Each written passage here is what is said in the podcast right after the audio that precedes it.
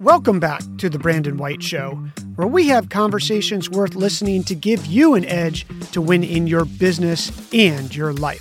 I'm your host, Brandon White. Here we go.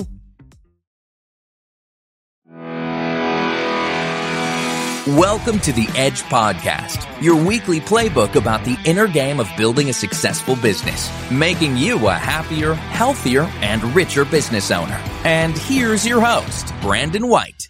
Hey, Nick. Look at that studio, man. You're all set up. You're a pro. That's what COVID does to you, Nick. Home office investments. I'm all about it.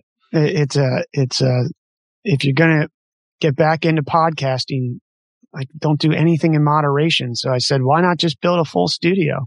I like it. And you said Half Moon Bay? In Half Moon Bay, man. Yeah. You, you've moved up to Seattle. You were in Livermore across the bay from us. Yeah, we were in Livermore fourteen, fifteen years. It had become our adopted hometown. But what uh, happened? What happened was COVID. we felt we felt really isolated from our local friend group, where we didn't we didn't quite make it into anybody else's bubble. We're like, well, you know, what are you comfortable with? What are you comfortable with? And my wife and I both grew up in the Seattle area, so this was uh, close to home. Close to all the rest of the family, grandparents and stuff. So um, that and our young, our oldest was starting kindergarten this fall. So he, we wanted to get him into the school district, and it was, man, moving itself was a mental and physical challenge, probably more on the mental side, but the like overcoming the inertia to like actually commit to doing it was probably the harder part. Well, I can relate. When my wife and I moved here to California, I was living here, splitting time at the beginning. And then we still have our home on the East Coast, but I had just been delaying it because it just felt so overwhelming, Nick, like so much stuff.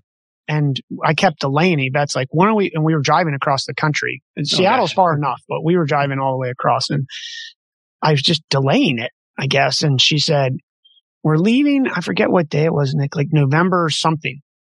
And she's like, I am pulling out of here with or without you. So the moving, the moving truck is coming this day. So figure that out. And I was like, yeah, I needed that. You know what I mean? Mm-hmm. Needed nothing like a deadline for uh, motivation, for sure. It was, it was, um, it was crazy. So do you miss the sun yet? Yeah. We actually spent all last weekend in San Diego, and we're like, oh yeah, I remember this. This is pretty nice. Yeah, I like Seattle area. Actually, the last place I was was in Seattle on what's the name of the a, a very close friend of mine lives on an island. There's so many islands up there, but it's a um, Vashon Island, and okay. Very cool island. And that was I.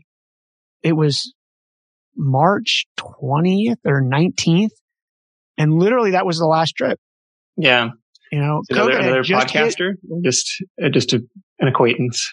Oh no, this is just an old friend, not a podcaster. Um, but the COVID had just had an outbreak in Seattle, and at a elderly home, and I was like, "What is this about?" And then, sure, yeah, it was kind of ground zero early on. It was. It really was. Well, listen, man, I'm excited. You know, I've been listening to your show for a while. I've I'm a, I'm a fellow longtime podcaster. I started podcasting in nineteen ninety-eight, which may age me a little bit. That's those M P three files were, were big files back then, you know. There you go, man. I it was it wasn't called podcasting. We just called it. I called it. I'm going to record myself on an audio file, so I don't have to write four thousand word blog articles. Yeah, and even pre-blogging in a lot of ways. Yeah, it was. Well, yeah, I was. I started what I started my first company in nineteen ninety-six on the internet, what became the largest social networking and e-commerce site for sport fishermen. And it was the truth of the matter is, is I couldn't afford, Nick, to print a, I figured this out by going to the printer. I wanted to do a fishing magazine, and I couldn't afford to print it. And through college, I was like, yeah, there's this thing that called the internet. And I said, why don't I just put a magazine on the internet? And then we wrote a bulletin board because CompuServe at the time had B B S boards. I don't know if you remember that. Yeah. So they had bullet, there were, there were bulletin boards, which are the old school vBulletin. And there's a bunch of companies now that have really innovated that. And we wrote a message board, which okay. the modern version is a, a wall, right? The Facebook sure. wall or yeah. Instagram wall. And we wrote that, and we were doing things in flat file H T M L. Didn't even have a databases. It was all flat file. We were writing server-side includes to do headers and footers on websites. S E O was, if you can get a hold of David and Jerry at Yahoo, were, who were hand categorizing websites. I mean, this is literally the web yeah. back back then. And there was Excite, Lycos, Netscape eventually came along. Yeah. And then I think in nineteen ninety-seven or nineteen ninety-eight is when we converted to a database-driven website, which was incredibly hard. Our company was compared to Yahoo and P C Magazine that put us on the map because, and for listeners and you, you probably roll your eyes, but this was really hard back then. We could customize the experience around zip code. And we were written up because we had figured out the code, which now is just a one line of code. But back then was really hard. And, and that's sort of my background in the internet podcasting. Yeah, that's world. uh that's really early days. That's really cool. Yeah, it was um crazy. Now when Side Hustle Nation, I'll be honest, when I got back into trying to be a pod trying, like getting back into podcasting, I didn't know I'd taken I'd sold the company. I'd taken some years off from really engaging heavily in the internet, being a consumer, but I had a software engineering business that just didn't allow me, quite candidly, to interact on the internet as much because of uh, the work we did and the places we were. And I was trying to get back into podcasting, and I found, I'll be honest, I found your podcast. Because how long have you been on with Side Hustle Nation? Uh, it started in twenty thirteen. Yeah, a long time. And it was you, it was Pat Flynn, and I think I listened to, because courses were becoming a thing, I guess, and, and Amy Amy Porterfield had been on for a, a while, mainly because you were the prevalent people who actually kept releasing podcasts versus the podcasts that you're laughing at. Right? Yeah, well, it, it's it's hard to keep it going. This was a fear of mine early on, like, what am I committing myself to? Like I, had, I didn't, I didn't have any idea how it worked, right? And so I watched Pat's like video tutorial series. He's like, well, the first thing you need is media hosting. It's like, media hosting? What do you mean? I can't just throw this up on my website, or at, you know, iTunes isn't just going to host it. Like, oh, I didn't, it was fifteen bucks a month. And had it been twenty-five, thirty, like the show might not exist. It's like, well, what am I, what am I committing myself to for the long term here? I got to run out of people to talk to, you know? What made you get interested in podcasting though? Because that's really where you, I mean, you started your website, and you can help our listeners understand that I found your podcast, then I found your website. How do you even, you, I, you say you, re, I actually like how you phrase it. You said, I retired from corporate America at twenty-five. Did you just find this podcasting idea and say, I'm going to try this out? How did it happen? Yeah, so this was, you know, several years deep into being a quote unquote full-time entrepreneur. And it was at a kind of a lower point in the, the primary business that I was running. That was, you know, the, the original side hustle was this comparison shopping site for footwear. That was the three years of nights and weekends while working corporate that, you know, finally let me, you know, build up the courage to uh, give in my notice uh, to my boss.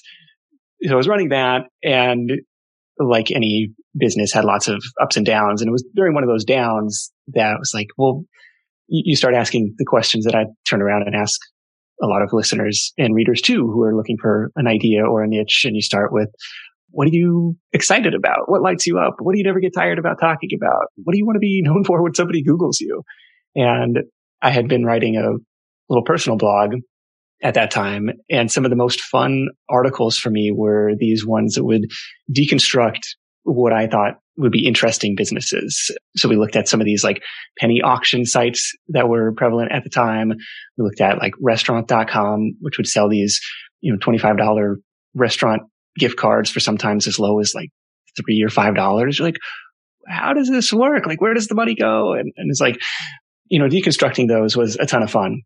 And on top of that, had this own, you know, my own experience of building this side hustle and scaling it to the point where I could quit.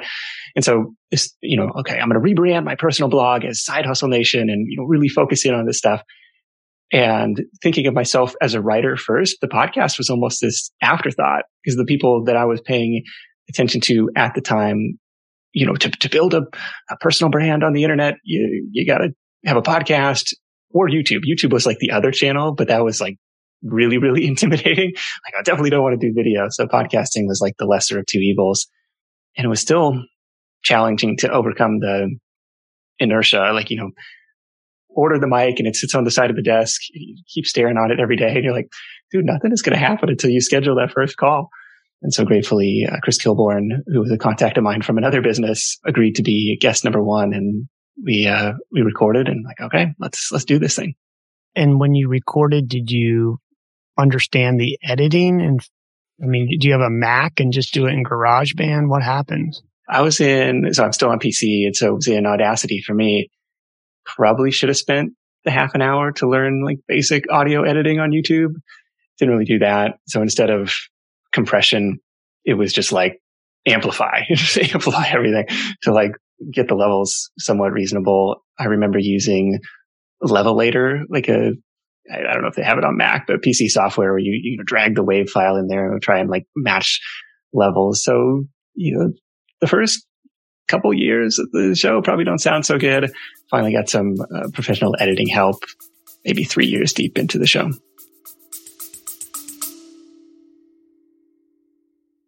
This episode is sponsored by the Hale Financial Team at Expert Lending. Buying a house in today's market is competitive, and you need a lender that can close fast and get you the very best rate. The team is licensed in forty-eight states and has over twenty years experience in the real estate and lending space, and access to lending rates that most mortgage brokers can't get. I know, because I'm an investor in the team. If you need a mortgage or know someone that does, call or text Kara at five seven one, two seven one, nine zero eight six nine zero eight six and talk to a real human who will give you the customer service you deserve. Again, call or text Kara at five seven one, two seven one, nine zero eight six. Now back to the show. When you were doing your side hustle and doing your corporate job, did you have a goal? And I know you talk about this, but this really is about you and, and, and learning about you. Did you say, I'm going to match my current salary? I'm going to one point five it. I'm going to save up enough money to have a year to figure it out. What was the trigger? You just got tired of working in corporate America? Yeah, a combination of factors. I wanted to see a track record of revenue or track record of profits, rather, that would at least cover my monthly expenses. The time that I quit, it hadn't fully covered my day job salary, but I could see this path forward where, you know, given an extra forty, fifty hours a week to dedicate to it, like, okay, I'm pretty confident I can get it to that level and beyond. I think it's really tricky. And some people are able to do it, which is always really, really impressive. They, oh, I'm making more from my side hustle than I am from my day job. So that's when I knew it was time to quit. That's a, that's a heavy hurdle to clear for a lot of people. So instead, hopefully you're living below your means and look to just, well, as long as you're covering your expenses and you have a little bit of a safety net runway, then I think that's, that's when I felt comfortable uh, making the leap.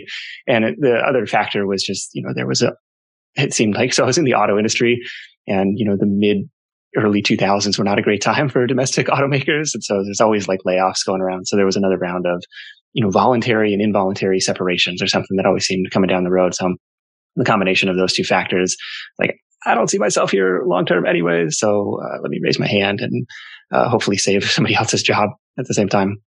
Were you married at the time? We weren't married at the time, but it was with my wife. Yeah, so what'd your wife say about this when you quit a corporate job that pays every two weeks with good regularity? She has always been super supportive, and I think that's maybe one unfair advantage that I've had throughout.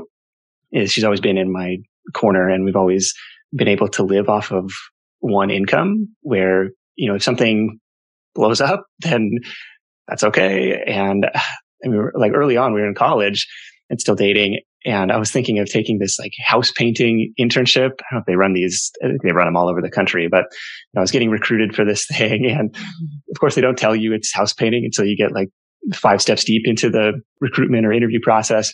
And like, do you want a summer internship that, you know, will teach you entrepreneurship and sales and marketing and customer service and profit management, all this? Like, that sounds great for a young aspiring business major.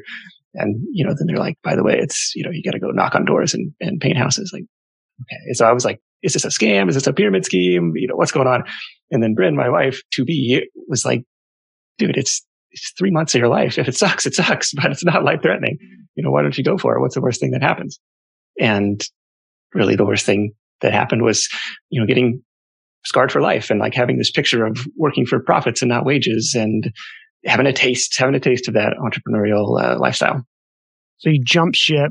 What was the business model of the shoe site? It was, it was it selling shoes or was it comparing shoes? So it was a price comparison site. So if you were looking up a specific model of New Balance or Rockport or whatever kind of shoe, it would tell you where you could find the best price. So we pull in the catalogs from Zappos, Amazon, a few dozen other retailers and show you where you could get the best price. We had this cool like product level uh, coupon integration that would be baked in. You know, if you punched in your zip code, we could estimate tax, and most of them had free shipping at that time. And so that was all on an affiliate model. So referring traffic to these different retailers. And at the time, at the beginning, like a lot of these companies really saw affiliate marketing as, you know, we're going to front load our customer acquisition cost in the hopes of like having a customer for life. And, you know, they're going to buy shoes for the whole family and they're going to buy, you know, their next ten years worth of shoes. And so they were paying pretty sizable commissions, especially for a physical product, fifteen, twenty percent in some cases, where today on Amazon, you're lucky to get four percent commission. So it was, it was a good time to be in that space. And that was back when both price comparison was a thing instead of, you know, people would start their product search on Google instead of starting it on Amazon. And so it played in, in that space, capturing like long tail Google search traffic. Yeah, you were you were the MySimon. Do you remember MySimon? MySimon sounds familiar. I'm thinking like Price Grabber, Next Tag, yeah, shopping dot com. You're, like, you're next decade, but MySimon was the comparison engine in the day, and you were really the MySimon for shoes. And you were able to make a full living off of that because of the commissions, and the commissions for everything, even Amazon. In the early days were way higher. I mean, we made a few thousand bucks a month off of books.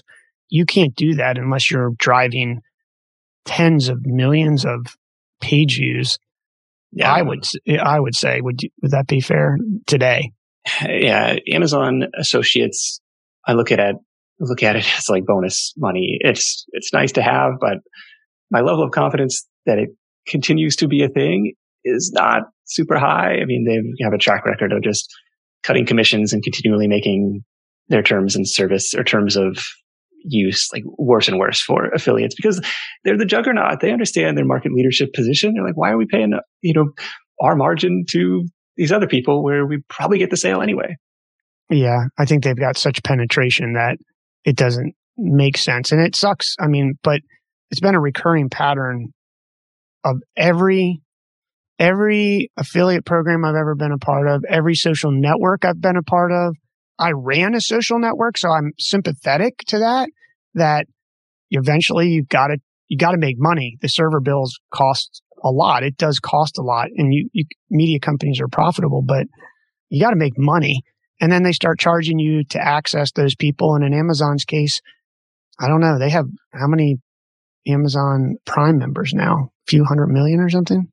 Yeah, it's something, I don't know. It's a, it's a, it's a impressively large number for, for what it is. And I think there's, there's opportunity there in a lot of different areas because we're used to the convenience of, you know, next day shipping and one click ordering and all of the positives that have come out of that. And so there's, okay, well, how could I apply that to other business models? And you know, going back to the comparison thing, like thinking of it as, I call it the sniper method, where you're looking at some of these, you know, MySimons or Next Tags of the world and just trying to snipe, you know, if you're, if you're all you're after is a little lifestyle business, trying to snipe a little segment of that to try to spin off and build your own thing and be better and more relevant and more highly targeted in that space. And so it's like, okay, we can build the best comparison engine out there if we dedicate only to footwear, and we can do it better than these big guys and we can find lower prices and and all that stuff. Like just today on the podcast is a guy, Jeff Diorio, who built a online business and offline for teaching kids chess. And so if we look at a marketplace like OutSchool, that is, you know, for K through twelve online remote group classes, like small group classes. And chess is one of the things that they have on there. So it's like, oh, okay, you know, we can slice that off and build up my own reputation and build up my own thing and not have to pay these platform fees if he wanted to do uh, do it through the platform. Yeah, I think carving out, I think people, I think it scares people, Nick. It scares me still to basically go after a very, very, very, very small niche.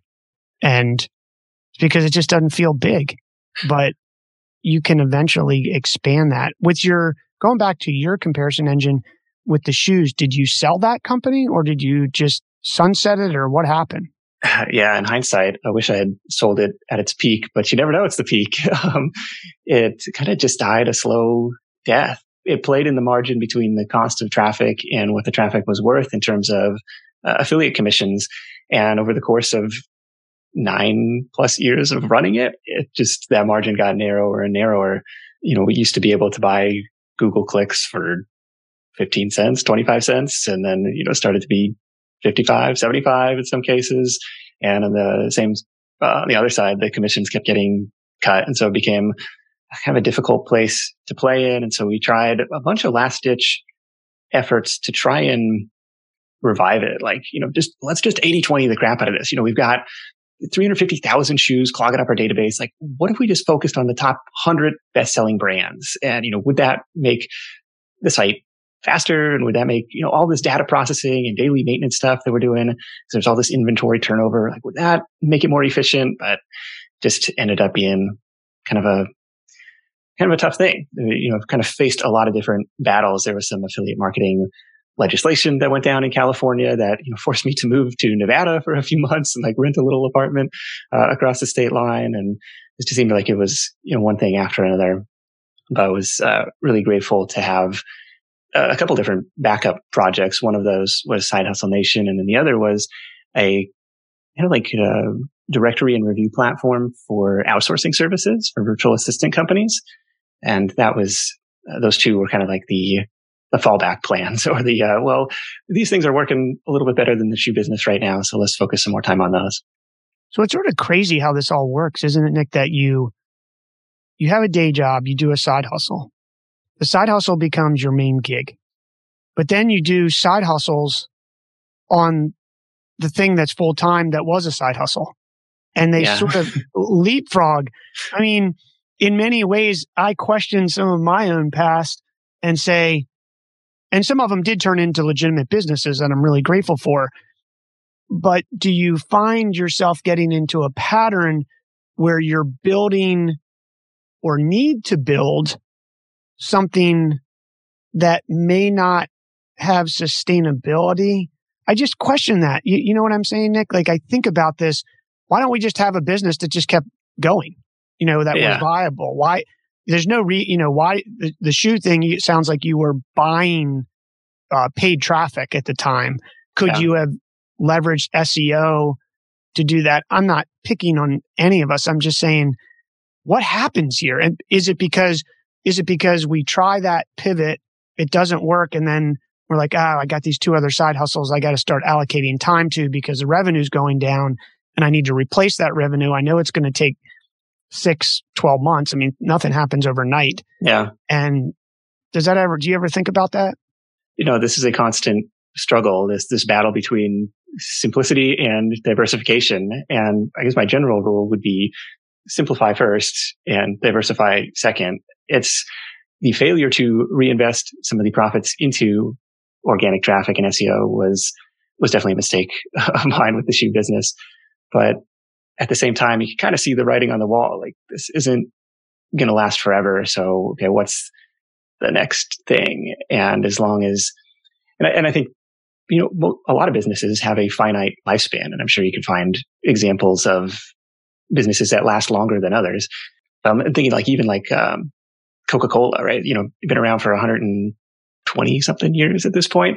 And it's not going anywhere, but they know that the demand for carbonated brown sugar water is kind of on this long, slow decline. And so they're investing in a bunch of other things kind of in a similar field. And so that's kind of where I feel like I've played. Like, okay, I have this background in affiliate marketing. I've been learning S E O, learning online content. And so I can leverage those into other areas. And, you know, maybe it's not the exact same business model, because I tried to pivot into like handbags and sandals, like using the same site architecture as the shoe business. And neither of those ended up uh, working out very well. But, you know, if you take enough swings, something is, something is going to hit. Yeah. And I think what happens on the internet, at least I've been around it for, gosh, a long time, is there are cycles and technology sort of catches up and outpaces you. I mean, there's been a hundred social networks and Facebook's here today, but it won't be the central piece. It, you know, then it's Instagram, now it's TikTok. You know, you see the cycles happen. And in my case, with like you, I saw the writing on the wall mainly because fishing, I know uh, we were focused on saltwater, was decreased. People were catching too many fish, in my opinion. And there's not a lot of fish, then you can't have a message board or a forum where there's interaction talking about where to find the fish because there's no more fish. So for me, I saw the writing on the wall of saying, hey, that market, so to speak, is going to change and I'm going to be stuck in a no man's land, right? Nobody's going to buy boats, invest yeah. all this money in it. So I, th- I think that that does happen. So you do, the shoe business starts to decline and you have Side Hustle Nation, which is in many ways a training academy for people to help them find an idea, teach them how to get it going. And then you had another idea, which was what? Oh, yeah, the uh, virtual assistant. Virtual assistant. assistant uh, yeah, you had a rating system on virtual assistants. Yeah, it's actually predated uh, the side hustle stuff by a couple years. This was actually a really important project for me because it was the first time building in WordPress. It was the first time looking at WordPress as a as a C M S rather than just a straight like blog platform. You know, building you know static content and you know playing around with different plugins. Like my first YouTube videos, my first uh, Twitter account, my first guest posts for any any particular reason. And so I owe a lot to that project. And you know, started. It was just like, I had no idea how broad the outsourcing market was. Cause like in twenty eleven, when I started, like, okay, there are these, you know, a handful of companies in India, Pakistan, Philippines. It's like, oh, there's a whole market of domestic U S, Canada based assistants. There's a whole other brand of, you know, personal assistants in the U K. And, you know, that, and over the course of that time, we saw a lot of like the rise of really specialized services where, you know, we only do video editing, or we only do graphic design, and we, you know, have productized it where it's a flat monthly fee. So it was really, really cool to kind of be on the, you know, have a pulse on that industry and be a part of it and get to connect with the founders in a lot of cases and try and solicit reviews. And over the course of nine years, kind of the cream rise to the top in a lot of ways, where it became kind of a G two or um, a trust pilot, you know, for this specific uh, industry, which is a cool place to be. And that site was monetized with like lead gen affiliate commissions. Like, hey, you know, send us a new qualified customer. We'll send you a finder's fee. It was monetized with, you know, display ads and kind of like uh, toward the end of its life or toward the end of the time that I owned it had a, you know, featured listing, kind of like you see on search results. Like here's a, you know, the featured listing. So people would pay a flat monthly fee for that kind of exposure. It was a ton of fun. I had a great time with that and ended up selling it like October twenty twenty. Oh, wow. Did you, were you able to make some money off of that? Yeah. In total, you know, it was a little over half a million in total revenue, including proceeds from the sale. The sale itself was like a low six figure sale. So it wasn't a, wasn't like a lifestyle changing sum of money, Still but it was my first, it was my first, you know, definitely the single biggest deposit that I'd ever seen in my, in my account. It was almost, it was anticlimactic because you're, you know, you're working on this and you're going through the diligence with the buyer and everything. And then when it actually hits, you're just kind of like, oh, okay, you know, it finally happened or, you know, got released from escrow. But that was, that was cool because that was the first like real exit. And, um, I don't know, it was, it was a fun project. So the site is still around today. There's an interview on the Side Hustle Show where, you know, my friend Pete from Do You Even Blog is interviewing me about building and growing the site. And then at the end, Mika, the, the buyer actually comes on and like, well, you know, what did the transaction look like from your side of the perspective? What were you worried about? What was, you know, the transition process like? And so I think that was kind of a fun, a fun recap of a kind of a nine year project. Yeah, I think the thing that I would have been really excited about having that with Nick is that you could actually vet out the best V As and side outsourcers and use them for yourself, because that process used to be for me, and it was it was called Upwork. Before Upwork, it was there was Freelancer. They, they were several of them merged. Yeah, Odesk and Elance um, merged together. Odesk, yeah, and it was so hard. I think it's still hard. You know, I, I I cringe when people are like, "Oh, just get a virtual assistant." It's like, I don't know. From my experience, you got to go through a lot of them to figure out what's a match for you.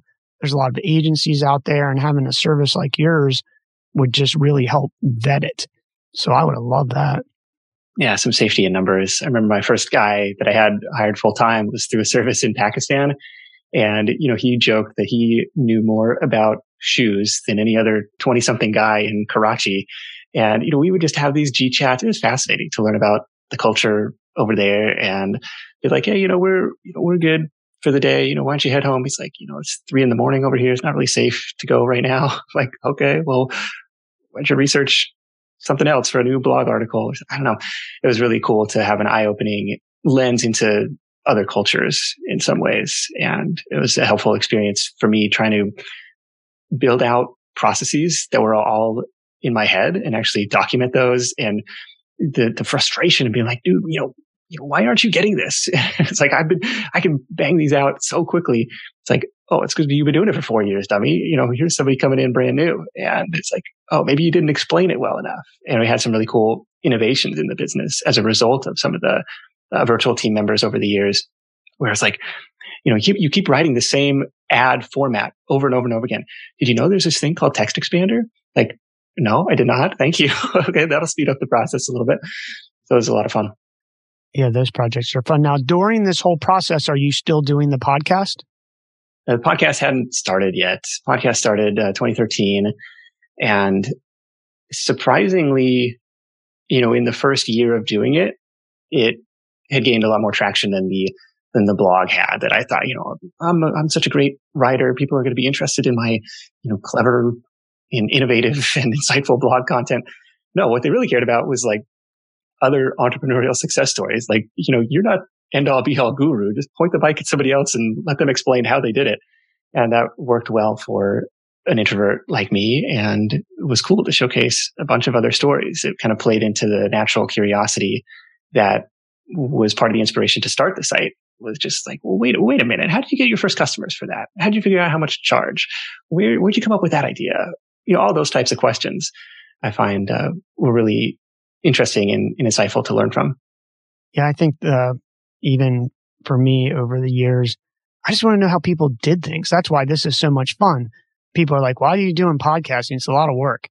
I'm like, well, I get to talk with colleagues about how they're doing it and hear the story behind the story, because people, all they hear about is the success. I mean, I was reading about Noom, the weight loss app, and my friend actually sold his company. He's, he's from here in the Valley. He, it wasn't a big sale, but he sold it to Noom probably five years ago. And I, maybe more, six years ago. COVID sort of warps time for me. But, and I was reading about Noom. Well, Noom is not an overnight success. They've been, they've been, They they did it for ten years before they even got to a model that worked. Wow. And that's the reaction. Like, and that's for me, the curiosity is, because I keep, I don't know what it is, Nick. Like, do we, as fellow entrepreneurs, you know that there's no magic easy pill, but you still want to believe that there's a pot of gold at the end of the rainbow that you haven't seen. I don't know, because you just know how hard it is. Like, what is that, right? Yeah. What what keeps you going for ten years trying to find that model that works? And I don't know, you've been in the game a lot longer than me. I imagine it's pretty fun to connect with colleagues from the late nineties who are still in the game in some way. You know, maybe they've reinvented themselves half a dozen times over that time. But I find the same thing, like people that I met at like my very first online business conferences. Like, I just get a kick. They're like, oh, what are you working on now? It's just, I love to, to see people still getting after it. And there was a, a guest on the show, Ryan Finley, makes his whole living, or at least did at the time, his whole living is buying and selling appliances off of Craigslist. Started off with maybe twenty, twenty-five grand in debt. Goal was to erase that debt. Can I go find fifty bucks in profit today? Yes or no? And, you know, that was his like marker of success. But at the end of the show, he's like, Nick, the best opportunities become visible once you're already in motion. And I think that kind of highlights a lot of the stuff that we've been talking about. It's like, you know, this project kind of inadvertently led to the, this project. It, you know, you have this conversation, which sparks this idea, or you're doing research for this other thing. And, you know, that inspires, that was the inspiration for the virtual assistant site, kind of combined with my own personal pain points of like trying to find decent help overseas, like which companies are legit? How do you know? How does this work? Am I not going to get scammed? Are they going to steal my idea? But I was actually trying to build like this wine related site, like a wine gift site. I don't care about wine. I know nothing about wine. I had no business trying to create this site. And for that reason, there was no reason for anybody else to like come and, and visit it, and had no idea what I was doing S E O wise, anything. But I was in doing the research for that site. I came across this site that was like reviewing wine clubs, and it's like, oh, that's a really interesting niche. That's a really interesting model. Like, I wonder what I could pivot that to, like use that same basic framework. And actually had somebody on Odesk probably at that time, like, you know, borrow that same theme. Like, here is the template. Can you fill this in? Can you customize this to make it be about outsourcing? Can you make this about virtual assistants instead? And so like, had I not been working on this totally complete flop of a failure of a project, that, you know, and never probably would have come up with that other idea. I think that's the truth. Do you, when you, when you were, so you're doing the virtual assistant, you sold that in twenty twenty, right? Yes. So you're parallel processing Side Hustle Nation. What's, at that point, do you decide that after the shoe company site sort of starts to wane off, I'm going to do Side Hustle Nation? And how do you, what is Side Hustle Nation's original business model in your mind? Didn't really have one, which was I probably... appreciate you being honest about that. You know, it was one of those, step one, create content. Step two, build an audience. You know, step three, question, question, question. You know, step four, profit. Kind of a, like, ah, what's it going to be? The first thing that I sold was a private mastermind with yours truly, which was inspired by a friend of mine, Alex Barker. He's like, hey, you got, you got people paying attention to you, which is not easy to do on the internet. They'd probably pay to hang out with you. Like, really? Like, yeah. So, okay, I'll try that. Put that out there. You know, got six, seven, eight applications for a hundred bucks a month to meet weekly. And that was the first like real monetization outside of, you know, random affiliate links. Today, the three legs of the side hustle stool or side hustle revenue stool are sponsorships on the podcast, which probably took three, four years for that to start to be like a measurable amount of income or a significant amount of income. It was affiliate income on the site and through the email list to a certain extent. And then the third leg historically has been like my own side hustle experiment. So I would have lumped the virtual assistant site into that bucket. I would link the, uh, or lump the self-publishing experiments, you know, early on in Side Hustle Nation. That was the thesis. Like, okay, I'll be the guinea pig. I'll test this stuff out. I'll report back what works, what doesn't. And so freelancing, flipping stuff on eBay. Like, I had all these plans to be, you know, a Lyft driver and report back on, you know, how this works and, and you know, test a bunch of stuff out. And that's kind of shifted to being, uh, you know, kind of playing journalist in a way. Like, okay, you know, I'm probably not going to become a wedding officiant or a mobile notary, but, you know, let's find somebody else who's done that and let them showcase their story and, and advice to get started there. So that third leg of the stool is admittedly pretty short these days after uh, selling off the V A site. You did, you published some books. What was your, I mean, you, you did experiment with self-publishing, right? You, how many books do you have now? It's probably five, six, seven. I don't know. It's like, did, did you write them all yourself? Yes. After a failed experiment in trying to outsource one of them. I, I, I didn't, I haven't found that that works. Yeah. That was really early on. That was, I don't know. I don't know why I thought, you know, that was. I'll tell you why, because the pot at the end of the rainbow that we all think, all of us think that we can do that and it will be easier to do. And it's very hard for someone to have your voice. It is. And to be able to sign your name to something that you know is not yours. And you're like, even if it's passable in terms of English and content, you just like, that's just not me. You know, I'm not, I'm not going to sign my name to that. And so I ended up basically completely scrapping their work. What I came back with was double the word count and hopefully a better product. But yeah, there's, there's a bunch of books out there. I started out with looking at Amazon as kind of a, as a side hustle income opportunity. My first book was twenty twelve. It was on the topic of virtual assistants. I got my first royalty check for like forty-six dollars and twenty-seven cents or something. And was like, I did it. I'm a, I'm a published author. You know, people, somebody bought my thing. And it was a really cool moment. And it's a testament to the power of Amazon. I thought people would come to the website, which had kind of a crappy looking design at the time, see that I wrote the book and forgive the crappy design. Well, he wrote the book on the subject. He must know what he's talking about. Instead, what happened was people searched virtual assistant on Amazon because through the magic of affiliate link tracking, I could tell nobody bought the book through the website. Instead, they found it by searching directly on Amazon and then discovered the site afterwards. It was a really cool, eye-opening moment. But now, even today, with the portfolio of titles that are out there, it's probably a sub five hundred dollars a month income stream in most months. So instead, trying to look at Amazon as, you know, low friction, top of the funnel, like discovery engine. If somebody searches, make extra money. If somebody searches side hustle, like I want my stuff to be up there. And in fact, one of the books is permanently free, or at least it, at least it should be uh, for the U S store on Kindle, just as a way to expose people to the brand, introduce people to the podcast in this model of starting a business. So is it worth writing a book? I just have a kick out of doing it. I mean, it is a ton of work. It's. Did it give you credibility? I, I, that's a, maybe I'm not asking the question the right way. Did it give you credibility? One is it has search value, is what you've said, which can be huge, especially in a search engine like Amazon.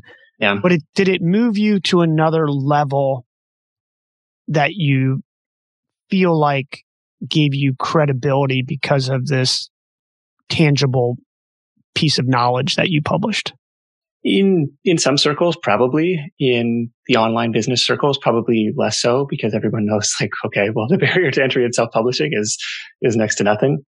But for, you know, outside people, like friends and family, like they're impressed. Like, oh, you have a book? Like, oh, that's kind of cool. Well, what about customers? Like you have a, you know, the people on your email list who follow you.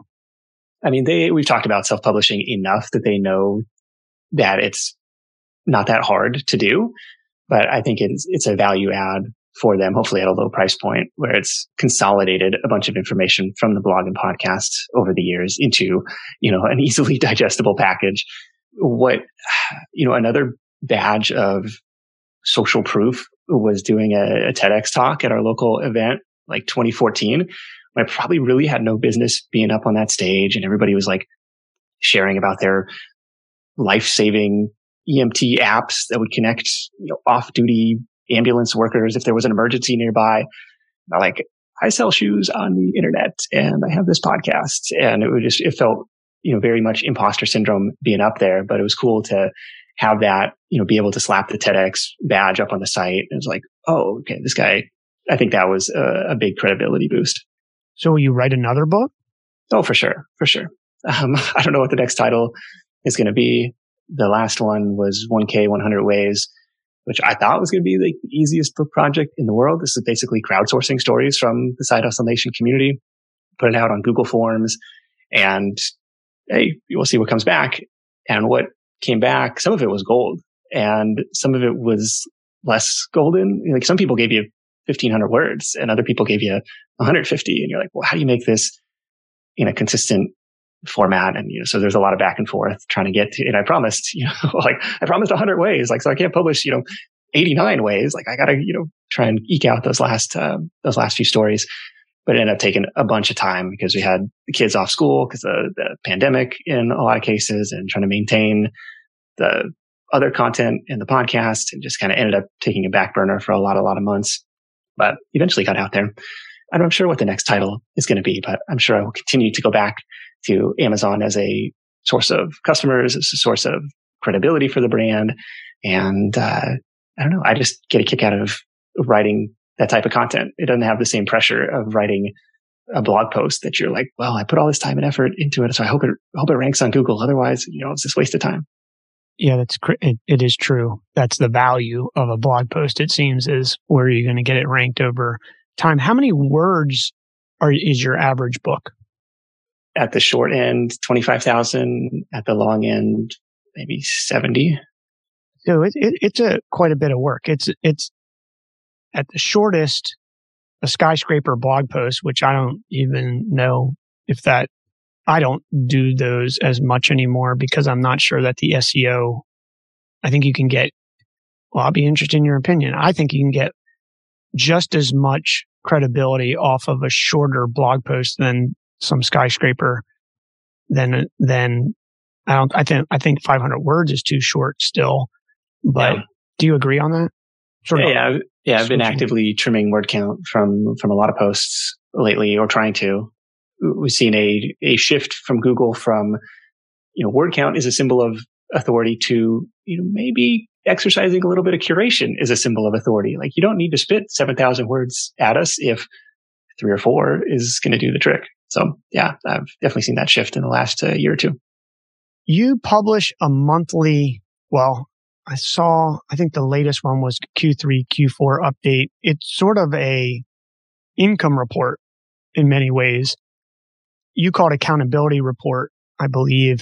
I've seen other people do it. I've talked to some podcasters who've had success over the years who do publish the monthly income report. Pat Flynn used to do it down to the nickel or the penny. Yeah. Uh, John Lee Dumas does it to the penny. Some people claim that that gives them accountability, but also S E O juice because you get picked up by other places. What's your thoughts about doing that sort of element to your business online? Yeah, I, I think, you know, maybe for those pure income reports, maybe there is some linkability factor where other sites are doing, you know, uh, income report roundup and, you know, how much did uh, J L D make this month? And they'll link over to it. In my case, these are an example of blog posts that I, you know, write pretty much only for the core fans and, and for myself, right? Like, nobody's going to search this stuff in Google. Like, it's not going to, you know, bring new people into the fold. But from, for me, I liked reading these types of posts on other sites, kind of like the behind the scenes. Like, what are you working on? What projects worked? What didn't maybe work so much? Like, how did the site grow? Like, are you struggling with the same things that I'm struggling with? How are you addressing, you know, email list growth or whatever challenge you're facing? So this one is very much, the progress reports are very much for the, uh, you know, kind of the hardcore readers that want to know the, the behind the scenes nuts and bolts. And then for myself, it's helpful to find a recap of like, dude, three months went by. Like, what do you have to show for it? What did you put out there? Are you better off today than you were three months ago? And if so, how? And if not, why? And I have a fun time kind of doing those recaps. So it sounds like most of your income really comes from the podcast and the affiliates. You you don't actually give actual numbers. Did you ever do give actual numbers like that, or in general just rounding out? I've done it for specific projects, but not on an aggregate basis. So I think we've talked about, especially in terms of like self-publishing, like, oh, this book launch made fourteen hundred bucks, or this book earned eighteen thousand bucks in its first year, or this Udemy course launch earned thirty-five hundred in its first sixty days. There's, you know, kind of like project piecemeal type of stuff. Or I, the other one was like, I made seven hundred bucks, like flipping random stuff on Amazon, you know, fun, fun blog post content like that. You think that that helps? It just makes it more tangible. One of the questions that I've always had, even as, as early as I started on the internet, is it's easy to make yourself appear popular. I mean, you can make yourself look popular. You can put out tons of content if you S E O, or you now on social media. There's lots of tricks. My question always is, that's awesome, but how much money do they really make? Because, right. you know, like, am I going to chase this dream of putting offers together and doing dir- quote unquote direct marketing, right, on the internet? Or am I really going to be an affiliate marketer? I mean, I, I did affiliate marketing, to your point earlier. We used to be able to make a lot of money. I still have, I used to have three thousand domain names. You know, now I have three hundred twelve affiliate sites because mainly the, the income, it just, the market changed. So I think I'm grateful for what you write. I want to write the same thing. I just really getting back into it and haven't had time to do that. But I think there is an element for the audience that you're building that changes the conversation between you and that customer or potential customer that says, okay, this this person or this company is being so transparent that, yeah. you know, I'm not being tricked by buying a course or buying this book or ebook or whatever the hell it is. Yeah, I think there's something to that. The difference between uh, revenue and uh, and bottom line profit is a common question, right? It's like, oh, sure, you had a six-figure business, or sure, you had a seven-figure business, but how much of that, you know, actually trickled down to the bottom line? Because during, you know, a, that low point in the, in the shoe business, right? Still a multi six-figure business, but, you know, we're spending all that money on advertising and trying to redevelop the website. So it's like, you know, what trickled down to the bottom was a pretty thin margin there. So definitely something to keep in mind. And, and I think that transparency helps in a lot of ways because it kind of showcases, okay, what, what does it take to run something like that? Yeah, I, I cringe when people start talking about funnels these days and you can build a seven-figure business and you can get your award and whatever. Anybody can, I, I mean, I'm serious. If you have some savings, anybody can build a million dollar in revenue business. Th- that's not the question. The question is how much did you spend in customer acquisition costs to get the million dollars? Because you and I, if I gave you a budget, you could drive a million dollars very easily. Now, if I said, hey, we, Nick, we're going to go do this, but we got to make, we got to net, not EBITDA. We've got to net three fifty. Now the discussion becomes more interesting, right? Yeah, it's a different game. And I just cringe at all this stuff. What's the, I mean, you're a side hustle expert. So what is the number one side hustle that pe- that you found in your audience, people you interact with, that's successful in truly generating some, you know, side hustle money? I, I do want to, and I, I I'm going to couple this so you can answer both of these. I cringe about passive income because I have never found anything that's truly passive in the sense that I haven't had to invest. I don't want to be dramatic and use the word enormous, but a lot of time setting up. No. So there's. Uh, I'll scratch that off my uh, H P T uh, list here. Yeah. So what's the number one like successful side hustle in the sense that works that you've seen for people? Yeah. So for people getting started, it's, you know, either starting a service-based business or a product-based business. The advantages of both of those is you can get off the ground for relatively low cost and you can start to see results really quickly. In the service example, it's like, you know, sticking your flag in the sand and saying, I'm a freelancer that does blah, blah, blah, or that solves this problem for this type of customer. And, you know, you got one client and you're off to the races.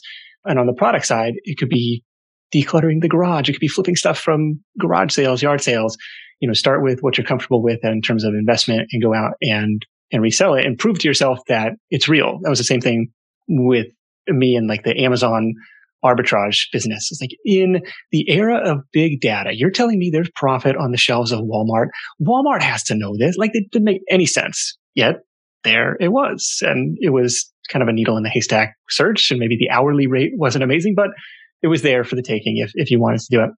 On the service side, like, so the question is always like, well, what happens when that Walmart clearance shelf, you know, runs out of inventory, or what happens if I'm selling a service and I just run out of hours in the week? There's a natural limitation to this stuff. I think there's, if you can make a slight pivot to the mindset from the very early days, like if your, if your goal is kind of not just stopgap, or so if you want to build something that's got some time leverage, maybe not, maybe not passive income, but it's like leveraged time. If you can pivot your thinking to saying, well, I want to, you know, walk dogs as a side hustle, to I want to have a dog walking company. I want to clean houses as a side hustle versus I have a house cleaning company. And we've seen some people doing some really interesting space in that home services arena using that like so-called drop servicing model, where you're essentially playing matchmaker between people who need help and qualified professionals who know how to do it, but maybe they just suck at marketing, or just maybe their website is from like nineteen ninety-eight and it says like, fax me for a quote or something. Like, make it easy for that Amazon Prime one click order customer who's just, you know, show up when you're going to show up. You know, tell me how much it's going to cost. Don't make me beat around the bush. Just make it easy for me. I had a guy on recently. I interviewed him on his last day of college. Had built his house clean or his window washing business to like seven hundred grand, right? Revenue, not profit. I don't know how much shakes down to the bottom line, but you know, he's building this big operation, uh, using that similar model, like finding qualified professionals who already know how to do the work and just playing a better digital marketing game. Yelp, Google reviews, Facebook reviews, and, you know, really dominating the local business. I think that was a cool example. We've seen people replicate that in home cleaning, in gutter cleaning, pressure washing, uh, mobile car detailing. I think there's a lot of room to play in these local fragmented markets where there's no dominant, you know, regional or national player. Yeah, I appreciate you sharing that. And, you know, the passive income for me, I would say I use a different word. It's, I like things to work for me when we're not working. And I think that's what you mean. I think that's what I mean. I think that other people use the word, have ruined the passive income phrase because they want to make it sound like it's so easy for someone. If you build an online business, that thing's working for you when you're not working. I mean, there was nothing more exciting than getting checks. Yeah, you know, or, or or seeing the emails come through right now while we're d- recording this podcast that say, oh, you just sold something, you just sold something. I mean, that's cool. Yeah, um, it's really rewarding. But it takes work. Yes, it's upfront. It's figuring out a way to get paid over and over again from the work you do once. And it's not the most, ele- like passive sounds, you know, a little sexier. It's a little more elegant way to say that. But that's essentially what it is. It's leveraging your time so that it's not straight hours for dollars, so that, you know, oftentimes very speculative investment in time and effort upfront where you're not getting paid anything. And that's why for people who need to make money quickly, like, okay, go sell a service, like go solve somebody's problem. But if you have a little bit more runway, which a lot of Side Hustle Nation does, and I found myself in the same boat, you know, when I was working corporate, like I don't hate it. I don't need to like get out of this cubicle hell tomorrow. Like, you know, if it, if it takes a little bit of time, that's okay. I think a lot of people are in that boat. And so they have the runway and the flexibility to build something like that, that, you know, is a little bit more speculative upfront, but given enough time and effort, maybe that's the online content game where you, you're building up this blog or you're building up this podcast or YouTube channel or, you know, TikTok audience, whatever it may be, right? Like you go where your customers already are, but then you can ultimately reach, you know, instead of one-to-one or instead of having, you know, one employer, now you have this audience of thousands and thousands of people that can support you. Where do you think, I mean, you've been in podcasting, it seems the pillar of Side Hustle Nation. What do you think the state of podcasting is today and where do you think it's going? Podcasting is definitely a more competitive place than it was in twenty thirteen, but I will say in twenty thirteen, it still felt crowded, right? Pat Flynn was in the game. John Lee Dumas was in the game. Amy Porterfield, you mentioned. David Siteman Garland had like the rise to the top. Mixergy was going strong. There were plenty of entrepreneurial podcasts already out there. Did the world, you know, really need another one? That was definitely something that went through my head. So um, I see it only becoming more crowded. So like, you know, a year from now, you're going to wish you started today kind of a thing. A couple of big shifts in the landscape. Obviously, the arrival of big media and celebrity podcasts, right? Where, you know, the cool thing is they're often bringing a new audience into the fold. Um, and I saw the same thing with uh, Chris Gillibo when he launched Side Hustle School in, I want to say early twenty sixteen. My initial reaction was like, crap, you know, here comes this, you know, multi New York Times bestselling author, you know, coming into my territory. I'm like, dude, you know, this, this was supposed to be my niche. What are you doing? I never saw a bigger spike in downloads than that first month because, you know, people would search Side Hustle Podcast, who ranked in Google, you know, you know, he was brand new and his episodes were only like five minutes. They're like, well, this is an interesting concept. What else you got? Oh, here's a slightly different format. Oh, longer form. Okay. This is interesting. So the a rising tide lifts all boats. And I think there's still a ton of market share left to quote unquote conquest in the podcasting world. Cause I think, I don't know the latest stat, but like, you know, half the population still doesn't listen to podcasts. Like when they discover, you know, on-demand audio on whatever topic that I want to learn about, like, okay, I think there's still a lot of room uh, to grow in that space. But starting today, I will probably put more emphasis on the video discovery, like the YouTube discovery, because what podcasts, podcasting sucks at is discoverability, right? Search functionality sucks, analytics suck, really difficult to kind of find your people. And YouTube makes that a lot easier where it's combination search engine, where if I can be strategic and target you know, search intent in the title of this uh, episode or the title of this podcast. And they have this combination of like this viral engine where you can get recommended on other relevant topics. And so I think that combination is something that is a, is a advantage over there instead of just, you know, playing it straight on the podcast front. Yeah, I tend to agree with you. I've been playing around with YouTube. I was on YouTube a long time ago, but I think that podcasting is really hard to discover for someone starting out in a podcast in whatever niche. It is so hard to get the word out. People like you and I, I think, have had email lists that have helped get that word out and keep people coming back. But for someone who only has ten people on their email list, I say you just keep emailing the ten people, because those ten people are going to tell ten people, et cetera. But it can seem daunting, I think, to to sort of tackle that. But yeah, well, let's talk about that for a second, because I had okay. same email. I had an email list of eleven people when I launched the podcast, completely, you, did. you know, friends and family, right? No, no existing audience to speak of. But what I had, and what probably all your listeners have, is, you know, this lifetime of connections. Like, you know, whatever, the average person has two hundred forty-six Facebook friends and one hundred fifty LinkedIn connections or something. Like, those are people who at least somewhat care what you're working on. And so you might be able to message those folks. What I did was I had, you know, ten years of Gmail history or something at that point, eight years, I guess. And I didn't really realize you could like export your contacts and have like a better like list view of this. But I just started typing in the compose window, like the alphabet. And so it hit A and it would like, oh, Aaron would pop up. Oh, I haven't emailed Aaron in a while. Like, hey, Aaron, what's going on, buddy? It's been a minute. You know, what are you up to these days? Because it's, it's natural for him to respond with some reciprocity and say, hey, here's what I'm working on. What about you? You know, what's new in the life? That's what I would do today. What I actually did was like, hey, I just started this podcast.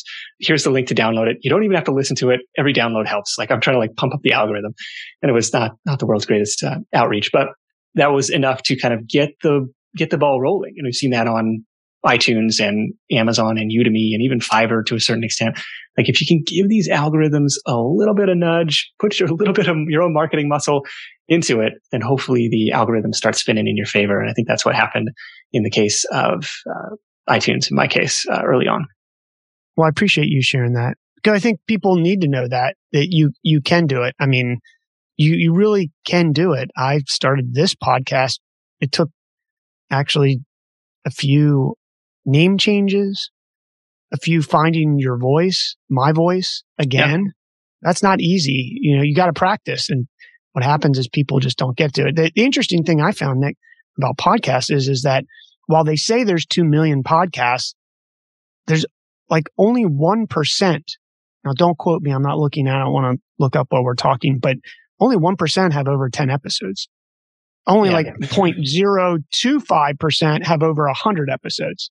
So if you can just suck it up and stay in the game, you can get there, I think. You can keep at it. That is, people come into it as a bright, shiny new thing and then realize, oh, this is, this is a lot of work. I, I would tell people, hey, Nick, what do you do? Well, I host this weekly uh, podcast called The Side Hustle Show. And they're like, well, that's cool. What do you do the rest of the time? And it's like, oh, there's a little more that goes into it. But I would geek out on podcast marketing all day long. One thing that I think helped early on was this recognition of the hurdle to get this potentially really strong episode or really strong audio content, just get it out of the internet ether, like, and into a listenable format. So making sure that headline, that value proposition is really compelling, like borderline clickbaity. Like, what is it going to be? What is promised at the, you know, to invest my time in this forty-five minute thing from somebody I never heard of? Like, that title has got to be really strong. And that was kind of my initial introduction to podcasting. It was probably like, you know, followed some link from Twitter, get to the page and it's blank. And then you notice the little like player at the top, like, you know, pre-smartphone, like, how do I, how do I, I would love to listen to this at the, at the gym or something, but how do I even get it onto my device? If you can help people do that by making it too juicy not to share, like, wait a minute, how this guy, like, one of my early examples of that was like episode five, how this one guy earned enough money on Fiverr to buy a house in his first year. And that was, that was the pitch that we went with. And so it was kind of a compelling hook. And for, for the longest time, like, he was the most downloaded episode. So I'm trying to play around with that, because I was a guest on somebody's show and they do, they do what you're supposed to do. They're like, "Hey, Nick, thanks so much for joining me. Your episode is live today. We'd love if you would share." And you click on it and it just says like episode thirty-three, Nick Loper. And you're like, oh, nobody knows who I am. Like, who cares? Like, what's in it for me as a listener? So kind of trying to keep good advice. It's good advice. And I, I, I don't want to keep you too long because we're going over time, but I appreciate it. I, you and I probably have a conversation for three hours. Maybe you'll have to come down here and come into the studio. But copywriting is one of the most underappreciated, less, I think, for the last, I didn't time you, but I think it was three and a half minutes. You talked about writing the right title, whether it's YouTube, it's really the title and the first few lines of your description. That's all copywriting. And if you want to do this, you really have to be, you need to get good at copywriting, because I tried to outsource it. I'm raising my hand. It's just too hard, in my opinion, because, you know, the, the really good copywriters aren't hiring themselves out. They're copywriting for themselves and making a bunch of money. So would you agree with that? That it, that the, I mean, you, you do need to focus on copywriting. Yeah, it's huge because, you know, before anybody is going to tune into you, they've got to overcome this hurdle of like, well, why am I tuning into you? So it's got to be compelling. The non-audio element has to be compelling to get somebody to overcome that, because it's still a pain. It's still a pain to get the device. I got to find your show. I got to find the exact episode I'm looking for. I got to download the thing. It's, um, it's troubling. But once somebody's in, it's a really valuable, like, because now they're going to spend thirty, forty minutes with you in their earbuds. They build this really strong relationship with you over time. They tell their friends about it. Like, I think, I mean, that's the, the real secret is like turning one listener into two. And, you know, you do that through creating something that's really compelling and shareable. Um, that has the potential to not, podcasts don't really tend to go viral. I mean, maybe Serial is kind of an example in the early days, but it's just like, oh, I know three people who would really benefit from listening to this. I got to send it their way, and kind of starts to spider out from there.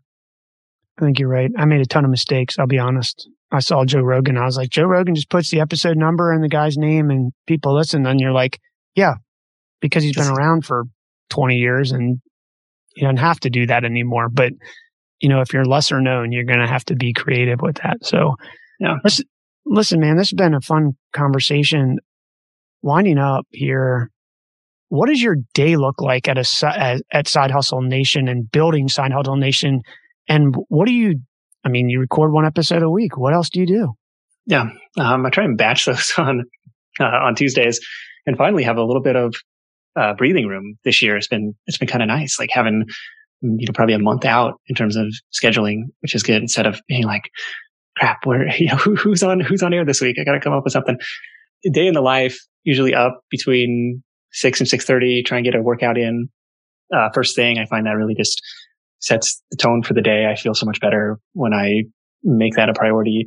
Getting the kids ready and out the door really for the next couple hours. Like school starts so late right now. It's like we have we have all this time in the morning, and it reminds me of, you know, maybe that's silver lining of the pandemic was like we had nowhere to go and all day to get there. Like, you know, it felt very luxurious in a way. I think that's Tim Ferriss. To me, luxury is feeling unrushed. So lots of, lots of luxury in the morning these days, you know, back from dropping the kids off by nine fifteen, nine thirty, get the coffee going and get to work. Like I typically will itemize out my top priorities for the day the night before. So I kind of know what to work on, and that helps me stay on task instead of diving into reactive mode and email and all that nonsense early on.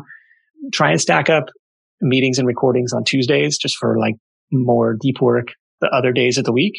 Typically have Fridays off with, uh, with the family or with the kids or with my youngest, I guess, is the other one is in school now, which is kind of a, kind of a bummer. Like I don't, I don't work Friday. Like, you know, we've, we've had, you know, the first five years of your life, we were off every Friday hanging out, but unfortunately they, they want them to show up five days a week. What's up with that? Um, usually shutting down by three thirty, got to go pick them up, you know, maybe catching up on email between four and five as they veg out with some Netflix, and then off at five usually. Right on. Well, that's a very efficient day and week, Nick.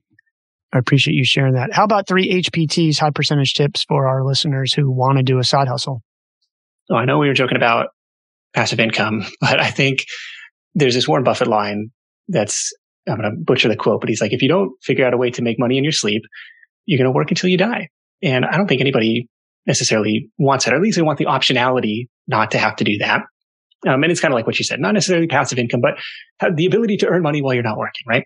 And we are just not really taught that in school. It's like, go to work, get a job, you know, maybe do some investing. And so maybe like the dividend portfolio that your, that your investments spin off, like, okay, that's your passive income. But when you eventually want to retire, like, okay, is that going to be enough to cover your expenses? Or, you know, I'm going to draw down with a four percent withdrawal rate.